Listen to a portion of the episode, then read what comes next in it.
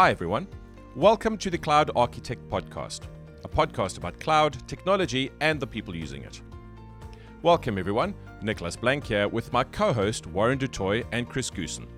Hello. Hi everyone. For more information on this podcast as well as other shows, uh, browse to http colon forward slash forward slash thearchitects.cloud. This podcast is brought to you by Kemp Technologies. We chose Kemp as a sponsor based on their amazing product line for the cloud, which includes the Kemp LoadMaster appliance in the Microsoft Azure Marketplace, as well as Kemp 360 family. For more information, go to kemptechnologies.com. This podcast is brought to you by NB Consult. NB Consult is a consultancy based in South Africa, the United Kingdom, and Hong Kong, focused on migrating customers to the cloud or helping them build their own clouds. In today's episode, we have longtime friend Greig Sheridan. Greig needs no introduction to many of you uh, and is also known as Greig in Sydney. Greig, welcome to the show, and do you want to introduce yourself? Thank you, guys. Thanks, Chris. Uh, yes, and thanks for having me today. Um, so, I'm Greig Sheridan. I uh, run a blog called greiginsydney.com, focused on uh, Skype for Business primarily, uh, Lync, and increasingly Teams. I've uh, also snuck the odd recipe in there from time to time. I've been in uh, the telecommunications market since I left school and joined our national carrier as an apprentice technician. And uh, from there, I moved into what was PABX maintenance. And uh, I've, I've, as my career has evolved, I've moved uh, into Microsoft's uh, OCS product and then into Lync and now Skype for Business and soon to be Teams. So that's 30 odd years in 30 seconds. So I think that that kind of opens up, you know, uh, a really great point, and that's kind of one of the reasons why we're so excited to talk to you. Is you know you've kind of been through this evolution of uh, traditional PBX system, um, you know, evolving into uh, the unified communication space with UC and, and, and doing what Microsoft and, and Cisco and the other vendors are doing with VoIP, and now we're seeing that second evolution essentially, or, or the second evolution in your career, which is looking at the cloud. Um, and so, you know, I feel like it would be a really, really interesting perspective to to talk to someone who's kind of been through that before, um, and perhaps you know have a bit of a uh, magic uh, eight ball look at what you think might uh, might be coming down the down the track. Sure. Well, look, I, am a lot more comfortable talking about where I've been. Uh, and the amazing evolutions that we've seen in communications over the last 30 years.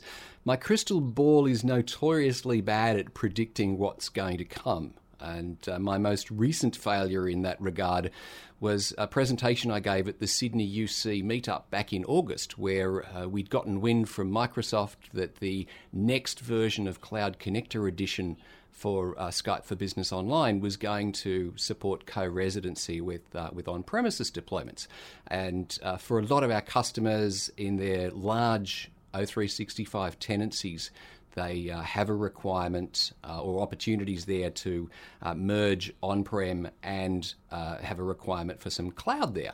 And uh, I, I spent, uh, I guess, half an hour talking about. how this was all going to happen and some of the opportunities that was going to present for us. And then, when Microsoft released the latest update a few weeks ago, they'd, they'd already killed it. So, yeah, the, the crystal ball there's not too good. I think that I think that happens to all of us. I think we're all sometimes uh, you know get a little ahead of ourselves with that. But you you mentioned something that was really interesting too. Is obviously you're talking um, from the perspective of Australia and the Australian market. Um, and I wanted to mention that I think logistically. Uh, this episode has been been one of the most interesting ones that we've we've done, uh, given that we have a, a 16 or 17 hour uh, time span between you yes. know, the United States where I am and, and Sydney where you are, uh, and then with you know uh, Warren and Nick in the middle somewhere. Um, and so I think often we we forget, you know, we're immersed in our market, so be it Australia, be it, you know, the EMEA market um, that Nick and, and, Warren work in, or here in the US, and we forget that, that sometimes there isn't parity between um, feature sets in the service in the different markets. Is that something that you've come across? Oh, look, ab- absolutely. It's a major, major problem here in Australia. And uh, if you were to ask me uh, what sort of obstacles to uh, to adopting the cloud, the uh, the bandwidth problems we have here in Australia is, is, absolutely the top of that list. I mean, sure, sovereignty concerns about uh, information going into maybe an offshore data center or somewhere controlled by uh, by a foreign entity. Those those concerns are legitimate, but the practical stuff for us, the day to day, is just the uh, the bandwidth constraints. And as uh, more and more people are working from home or working on the move uh, these bandwidth problems become to the fore. And uh, I'll give you an example of uh, me. I work from home. Our uh, main office is in Melbourne, and those of us in uh, the other other capitals up and down the eastern seaboard all, all, work from home. And I have a business grade DSL service here, and I tested it just before the podcast, and I'm getting 12 meg down and 700k up. So it makes it uh, a little bit challenging. Certainly, if I'm uh, uh, invited to meetings, my default posture is not sending video. It's not just because I'm sitting in a t shirt uh, at the table uh, or very casual like your most home workers are. It's Do you at least have pants on? Have, I, well, under the table. I, I, I, don't, I don't have the uplink speed for that. And uh, there are certainly times where, uh, if I am required for you know, uh, business reasons to be sending some video and maybe wearing a collar for that call, um, I'll drop off the home Wi Fi and I'll actually tether to my phone because I'm going to get a better network connection. I think we're pretty much in the same place in, in most countries that are not either Europe or the the US in terms of first world experience of uh, upload and what what that allows us to do. And uh, the Skype for Business Cloud Connector Edition kind of bridges some of that gap and makes uh, some of what used to be impossible from a cloud voice point of view possible. However, a lot of our listeners aren't necessarily that au fait in voice, and particularly understanding what the Skype for Business Cloud Connector Edition solves. So, Greig, do you mind unpacking what that is and why you'd even want to use that as opposed to living in this magic world where Microsoft is providing Skype for Business Online as well as potentially the voice that should come with that? Sure. So it's interesting that you mentioned the bandwidth and you gave the example of Europe and the US. And it's is it coincidence that uh, the nine countries in the world that have uh, Microsoft as uh, as their cloud uh, service provider, their cloud carrier, are Europe and uh, the US and now Canada? So it is it may be a coincidence. I don't know. But for those of us uh, in the rest of the world uh, where we, we aren't able to use uh, Microsoft's uh, calling plan uh, previously PSTN calling features, uh, or perhaps for some of those areas where uh, where you might prefer not to, you might have a, a, better bundled deal with your carriage, which is very common here in Australia. It's very common for your carrier to bundle in both, say, the the network and your local telephony. And, and particularly the, the kicker in there is mobiles. So, mobiles are the most expensive component of, of uh, any company's phone bills here in Australia. And uh, your carriers are very keen to bundle and I guess to try and keep you on net and to deter you from going elsewhere. So, uh, for those environments, the Cloud Connector Edition, and uh, potentially through into next year, something that's called, or that we're notionally calling BYO Trunk, BYOT, uh, it gives you the ability to have your uh, local uh, PSTN service, whether that is uh, you know, old school primitive two wire copper or ISDN or even a local SIP service, terminated on a gateway in your own office. And then, whilst you have a, uh, a connection back into Office 365, the audio component of your calls stays local. So whilst there's still a signaling component going back to uh, to Office 365, the audio payload of your calls stays local. And uh, this also then lets you uh, interface back into uh, maybe legacy PABXs. So uh, if you're looking at moving to uh, Skype for Business Online or maybe Teams telephony, then you could start with Cloud Connector Edition, soon to be BYOT, and uh, still keep the PABX, migrate some users across to the new platform, and then over time maybe turn the old PABX off and uh, still just keep using CCE as your uh, uh, your local interface, your local point of connection back to uh, the carrier. So, in a nutshell, what CCE will give you is the the effectively the voice glue to get an on premises customer or someone who wants to use on premises voice but still have the all encompassing experience with their, their um, Skype Online. desktop experience. Yeah, so we've got. Um, so I'm just trying to wrap this up really nicely in a nutshell. So we've got uh, Skype for Business Online, and we've got all the the cool IM and conferencey stuff that happens with that. But then, um, if we don't have uh, what we used to call enterprise voice as part of that, so we don't have a voice component to that, the the Skype for Business Cloud Connector Edition effectively allows us to bridge that gap and bring the the voice component into that within reason, irrespective of the mobile client or the desktop client that's being used. Correct. I think something to add to that quickly though is it's it's not that easy, right? I mean, it sounds very simple, but uh, what people fail, and we've we've had this problem here, is people fail to realize what are the requirements for a CCE.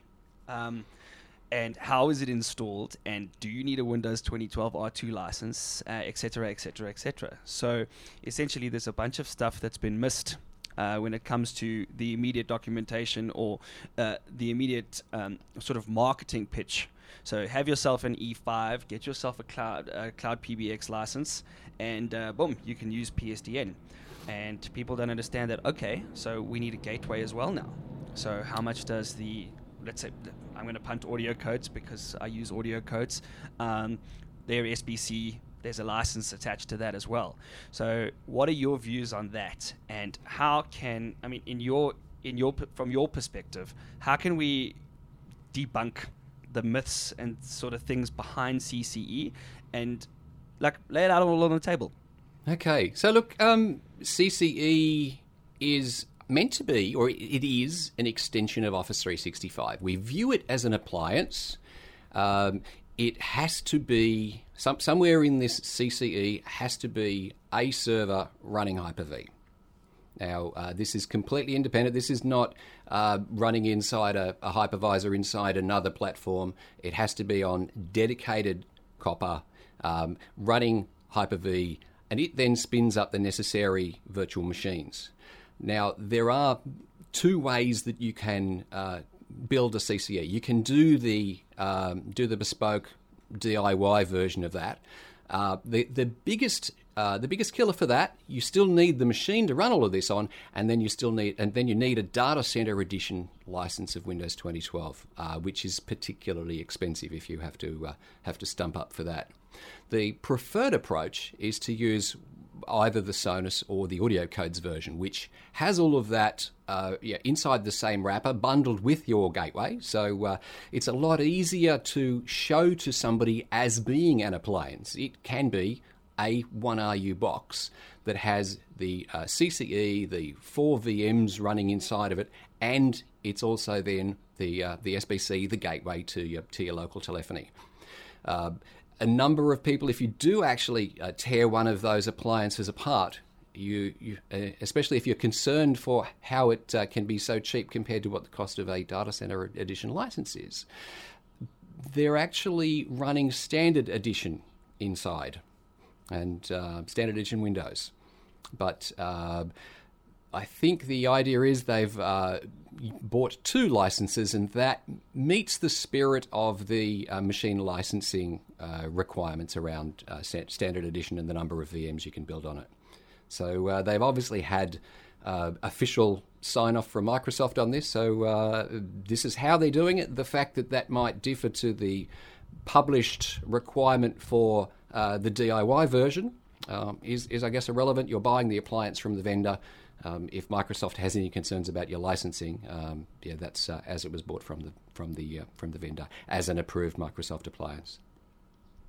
So, as a follow-on to that, when would you use full-fat Skype on premises that's going into hybrid mode in cloud versus CCE? CCE? And that's um, uh, part one of the question. And then following on from that, you know, since we are talking about cloud and there's going to be a V next, a V next of uh, for Business, tell us uh, your thoughts about V next for on-premises as well. Okay, um, so why would you uh, do on-prem? Look, for a lot of our customers, that's legacy.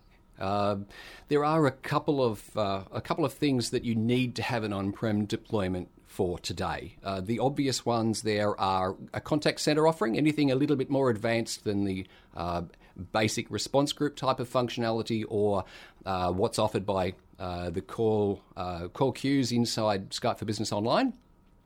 And uh, so we're talking you know, screen pops, CRM integration, and some pretty serious contact center offerings. and the other one would be call recording. So you can't yep. do either of those in uh, in the cloud at the moment. Now that's ex- well, we were hoping that was going to change late this year, but we're running out of late late this year. So we're hoping that's going to change early next year when Microsoft uh, publishes the API for uh, for developing against Skype for Business Online. Um, so there's there's all sorts of uh, development platforms out there at the moment. There's the uh, all of the bot framework, but there isn't something that lets a vendor uh, such as maybe an Enghouse or a Genesys uh, create a version of their uh, of their contact center suite homed to uh, uh, to online. So. Uh, so for a user that's homed online, calls coming in online, and are then you know, pushed back to the agents with the full suite of functionality that they enjoy today in the on-premises platform. So those those would be the main reasons why you'd need to stay on prem, but at least for the time being.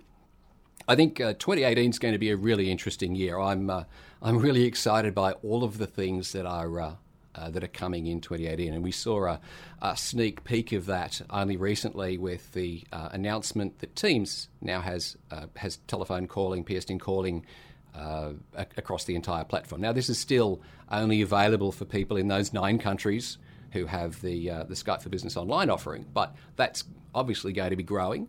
And then through at some stage next year, we're we're currently told Q2. So if you want to be a little bit cynical, let's call it uh, start of Q3 is when Microsoft's uh, planning on introducing the, the BYO trunk model that I, I mentioned earlier on, and that's likely to uh, to make CCE redundant rather than having a uh, the, the, world's smallest deployment of Skype for business uh, with domain controller and a certificate authority all inside the skin of this CCE, which is what it is. Um, I liked the fact that it was originally called Mintop.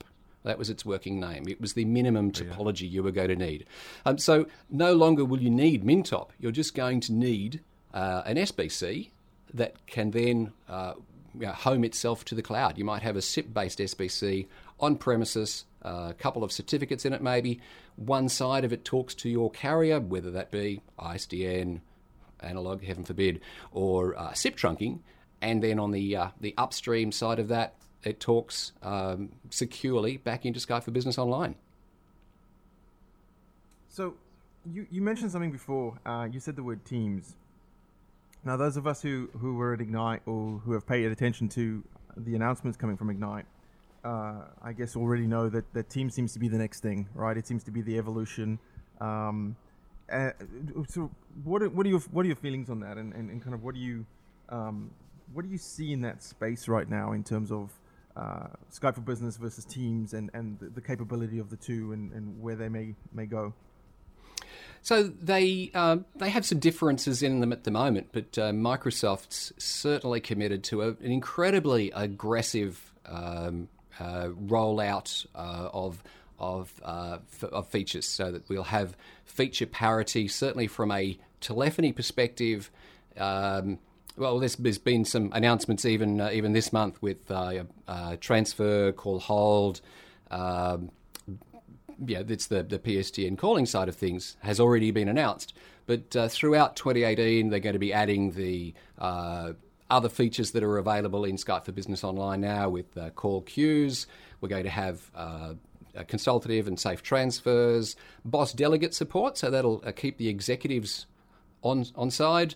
Uh, we'll have that uh, BYO trunk f- functionality. So certainly, some stage through 2018, and certainly by the end of 2018, we're going to have parity between Skype for Business online and Teams. And that's one of the uh, one of the things that I, I, didn't get around to answering Nick's part two of his question.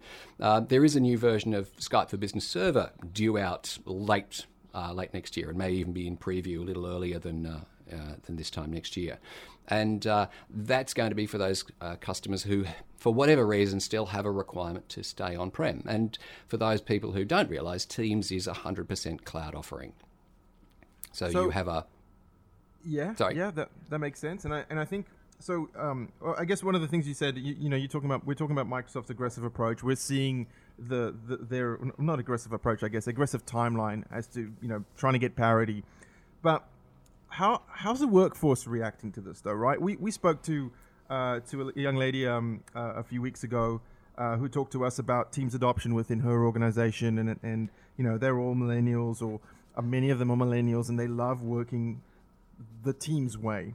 But the workforce isn't made up entirely of millennials. No, it, no, it's not. No, it's not. It's funny you should ask that, Chris. Um, as a Gen Xer, I'm uh, certainly challenged by the some of the changes that are that are coming in teams. Um there's a, a very Facebooky social media look to teams. It certainly doesn't have the structure of of uh, um, the uh, the Office app that I know and love called Outlook. Um, I am quite a fan of email. I have rules I manage.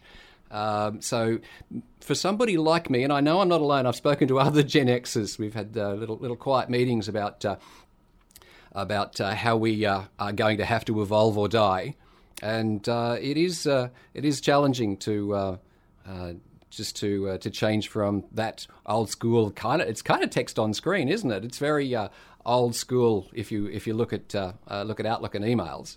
Um, it's quite a major leap to the very graphical. Uh, layout that is that is in Teams, and uh, certainly Which leads me to a, a quick interject There is also if you could dovetail on the whole client client side of things. The I'm gonna I'm gonna be honest. The Mac version of Skype for Business is terrible, terrible. But the Teams is actually pretty good. So does that mean that we are g- that Microsoft is going to stop developing uh, for Skype for Business and So, sort of well, move the client over? Yeah, so there is a uh, there is a, a definite plan there for uh, for Skype for Business and migrating to Teams. Certainly from uh, from uh, Skype for Business Online, it's absolutely moving to Teams. But Microsoft is committed to keeping Skype for Business Server (SFBS), the on-prem version, into the next version that's uh, that's due yeah, late 2018, early 2019. So that's going to have a uh, a predefined uh, lifespan and. Uh, Microsoft people uh, have even gone so far as to suggest that it's not necessarily going to be the last version of, of on-prem server. So I guess So then will uh, Teams be able to work with on-premises Skype for Business? Um, so I think this is one of the one of the things that's absolutely killing the developers at the moment is uh, is what we're calling federation. So uh, what we have used and enjoyed from OCS through into Lync and uh, and Skype for Business, where uh, people on multiple you know, uh, disparate installations are able to talk and interact and uh, you know, share all of that functionality uh, across their organisations. That is, has been slow coming to Teams. Uh, there is a level of guest access into uh, into Teams today, so somebody can invite you into their team even though you're not uh, part of their company. But there are some caveats around that. And uh, I think Microsoft absolutely um, understands that uh, the day they can crack that federation nut, uh, that uh, that's it's just going to be full steam ahead from that moment. For sure. I think, you know, an important thing for me is um, that, and this is another thing for teams specifically that we've, we've, we've heard a lot of complaints about, is there's, there's a lot of them already. So, I mean, you've got people who are already using Slack, you've got people who are using, uh, you know, a whole bunch of different IM products, and essentially Teams has been another one for me. I mean, don't get me wrong, I enjoy using it and the fact that it's integrated into groups and it's integrated into SharePoint essentially.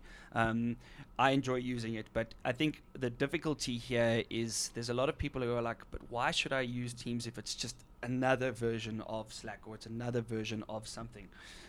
What Well, it's, it- it's so, well, it's so tightly integrated into Office 365 that uh, yeah, it, it is. I think it's designed. Uh, well, it's pretty obviously designed. So designed. they're pushing to- us there. They're pushing us into Teams. Oh no, they're never pushing you. Microsoft's not pushing you, but uh, it uh, it integrates very nicely with all of these other things. Uh, why would you need them? Um, Sure. It's, it's Yeah, designed to be that. a- sorry, I think there's also a, a certain ex- a certain sort of um, uh, benefit, right, to having a holistic platform. So if you're using Microsoft for um, storing things in groups and in in in, um, in SharePoint, and maybe you're already using Skype today, um, Teams kind of just slips its way in there, right? There's no additional cost. Potentially, you have people in your organization that are going to use it to work the way they want to work, um, and then you're going to have other people uh, in the organization who want to potentially continue working the way that they're used to working, and hopefully at some point, there's you know you're going to be able to do that. Um, so from from a, just from a econo- uh, economics perspective um, or commercial sense, it, it, sometimes it does make sense. Oh, certainly from a compliance perspective, uh, it's a great way of addressing that shadow IT concern, where uh, uh, there's just so much functionality in there with all of the uh, uh, the different connectors and the bots and all of this functionality um, on top of all of the integration into Office 365. That uh, the idea is it can be the the one application that can be managed internally by the same team and same little lower lowercase t teams, and um, and you address all of your compliance, your data retention issues um, in the in the one. Uh, overarching platform. It is that single pane of glass. It is the uh, the app now that you would uh, launch at the start of every day. Back in the old days, um, Outlook was the first app I launched every day. Now I've got Skype for Business and Outlook, and now Teams, of course. And uh, over time, I think uh, you'll find that we may yet move, and this is me and my, my crystal ball again.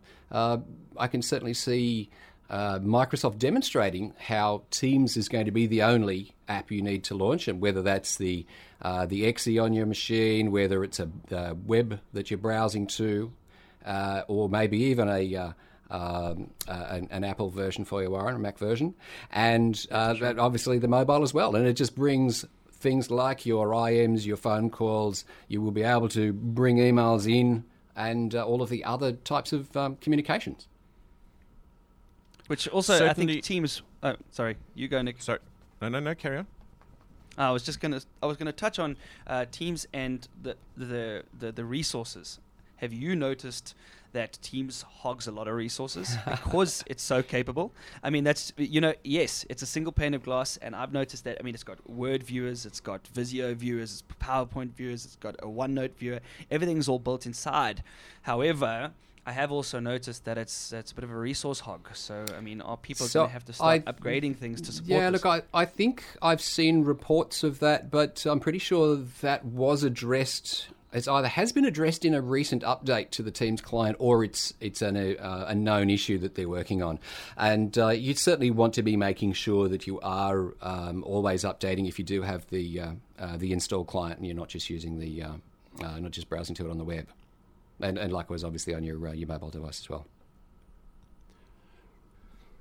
So, Greig, we talked earlier about you know bandwidth constraints in, in, in certain regions and certain countries, and and when we when we think about that, what about video? Do you think is video dead in the enterprise? Is it is it something that only the, the kids are doing on their phones now, or is there still room for it? You know, in, in the business world. I'm I'm honestly not sure video was ever alive in the in the uh, the enterprise to to now be dead.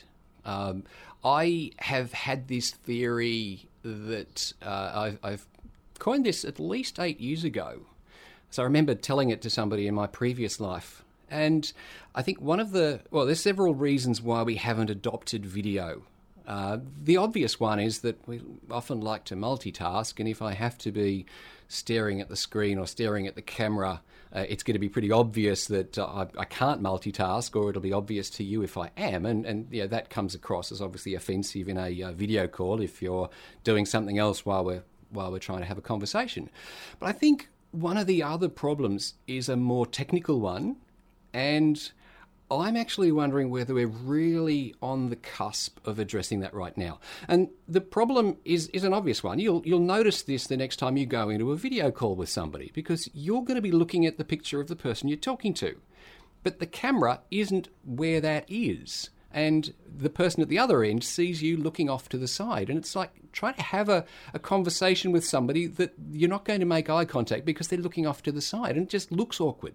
If you look at t- how TV is recorded, and you're watching an interview on the news or even a, a newsreader for that matter, they're staring down the barrel of the camera. They've got the auto cue text up that's imperceptible to us, and they're able to stare down the barrel of the of the camera and uh, and deliver a, a very engaging uh, engaging interview or a newsread. And I think until somebody, well, I, I used to say that I think until somebody makes a monitor that can embed a camera behind the glass, that we're not going to have this sort of adoption of, of video in the enterprise and it probably it, will also uh, roll into uh, into consumer as well. I mean, you're talking about having a Skype conversation between your parents and uh, the kids, or grandma and the kids. You want to be able to look at each other rather than be looking off to the side. Uh, the the realization is that, uh, or my recent realization, thank you to my other half who suggested this, is that uh, we've reached a point now with cameras on the back of telephones where you put multiple cameras in there and they stitch together an appropriate composite image. So it's technically viable. Can't say I've seen it yet, and um, I, I, may yet race off to the patent office at the end of this call, where somebody might be able to put cameras in the four corners of the screen, and they will digitally stitch together an image of you looking straight forward. It's crazy, crazy, but possible. But I think until we've got the ability to uh, to be looking at the face on the screen and uh, have them looking straight back to us, that we're not going to have uh, realistic adoption of uh, a video in the workplace. It's fine for meeting rooms because the uh, over a distance that uh, the angle between your eyes and the camera or the view, the, the view you're looking at on the camera is, is diminished. But up close at a desktop, it's just too it's too noticeable. I'd like to come back as one of our final questions to the the beginning of this conversation where you spoke about how you started off in voice and you were working with your local telco and then you ended up in Microsoft. And this is maybe also a bit of a career question. Mm-hmm. So you've got a passion for voice and there's many voice vendors to choose from. Why Microsoft? Um, it's a it's a it's a good question, Nick. So, um, I guess at a particular point in my career, I was uh, say around ten or so years ago. I was working for uh, the uh, the distributor of Nortel PABXs here in Australia, and at that stage, they uh, signed a an innovative communications alliance, an ICA. We had to have an acronym, an ICA with Microsoft, and that uh, gave them some integration into uh, LCS and then OCS, and that uh, I guess was my first introduction to Microsoft. And the thing that really excited me about this was that it gave us uh, computer telephony integration (CTI) out of the box. I absolutely loved the fact that somebody could ring me and I'd get a pop up on screen that would tell me who they are. It would reverse uh, reverse engineer that, do a reverse number lookup against you know, maybe my Outlook contacts or some other database. But I had CTI out of the box and uh, no premium on that. And uh, equally, I could click to call. I could uh, find somebody ringing me and I could just click them and, and place a phone call to them.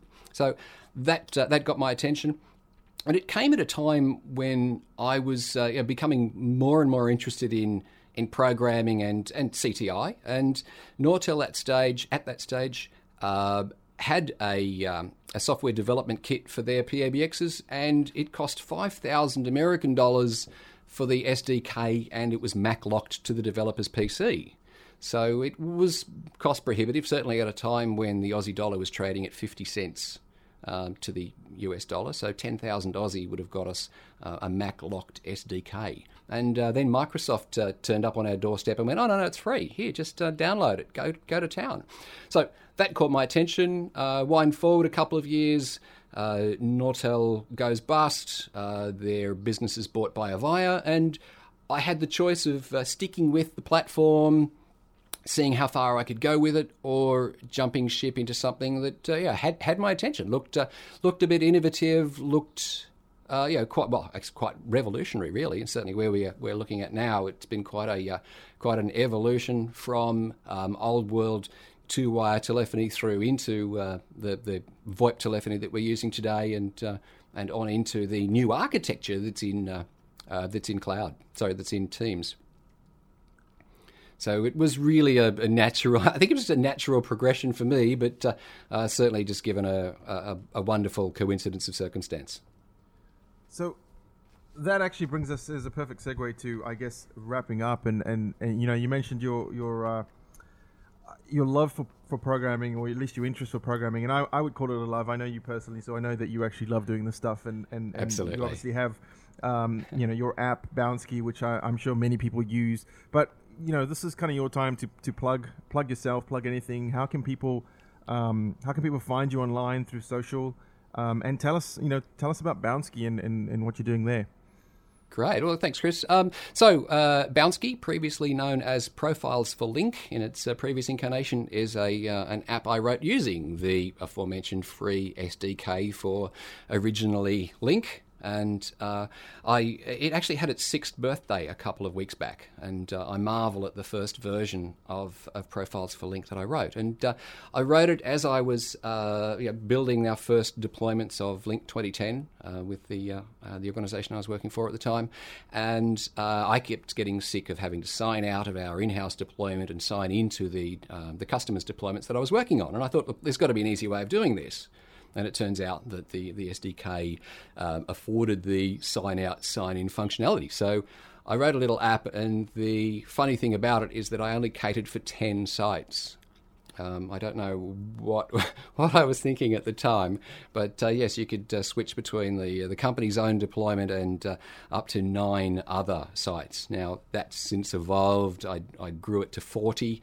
Forty got a bit too much, and uh, it's currently sitting at eighty. And if you do need to uh, to connect to more sites than that, then I guess we might have a problem. You can page them out and page the sites back in just using the CSV backup file. But uh, yeah, it's gone from 10 to 80 over six years, um, potentially more. Um, I do get asked quite a lot when the mobile version of that's coming out, and unfortunately, for the time being, I can't write one because Microsoft hasn't made um, the sign out, sign in capability available for the mobile client. I would absolutely love to, because as anybody who's ever signed out of the uh, the mobile client, signed out of Skype for Business in the mobile client, and signed back into another uh, another deployment.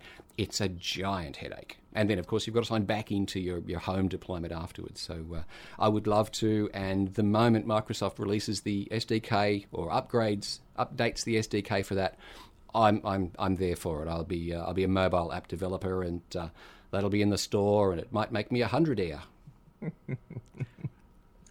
um, so uh, in terms of social, uh, what, what's your blog address? And, oh, sorry. Handle? Yep, thanks. Uh, so you'll find me at greiginsydney.com. Um, I spell my name Greig with an I, but uh, Greg without the I, greginsydney.com will find you there. And uh, likewise on Twitter, I'm uh, Greg in Sydney, and that's G R E I G in Sydney. Awesome. Well, um, thank you very much for taking the time to to speak to us. I think uh, you know it's fascinating talking to you. Um, always in, enjoy these conversations. So uh, again, thank you very much for the, for the time. Thank you, guys. And uh, if anybody does register that uh, idea of the multiple cameras, uh, please think of me. of course. thank you so much, Greig. Our show is on Facebook at facebook.com forward slash thearchitects.cloud. And our website is at thearchitects.cloud and on Twitter at thecloudarc. You can find me, Nicolas, on Twitter at Nicolas Blank, as well as Facebook and LinkedIn. I also blog at blankmanblog.com. You can find me, Chris, at my blog, cgoosen.com, or on Twitter at Chris Goosen. And you can find me, Warren, uh, www.waza, as in W-A-Z-A.co.za, which is my blog. Uh, I'm Twitter at WarrenDT and on Facebook and Instagram. Thanks, everybody, for joining us. Thanks for listening, and we'll chat to you soon.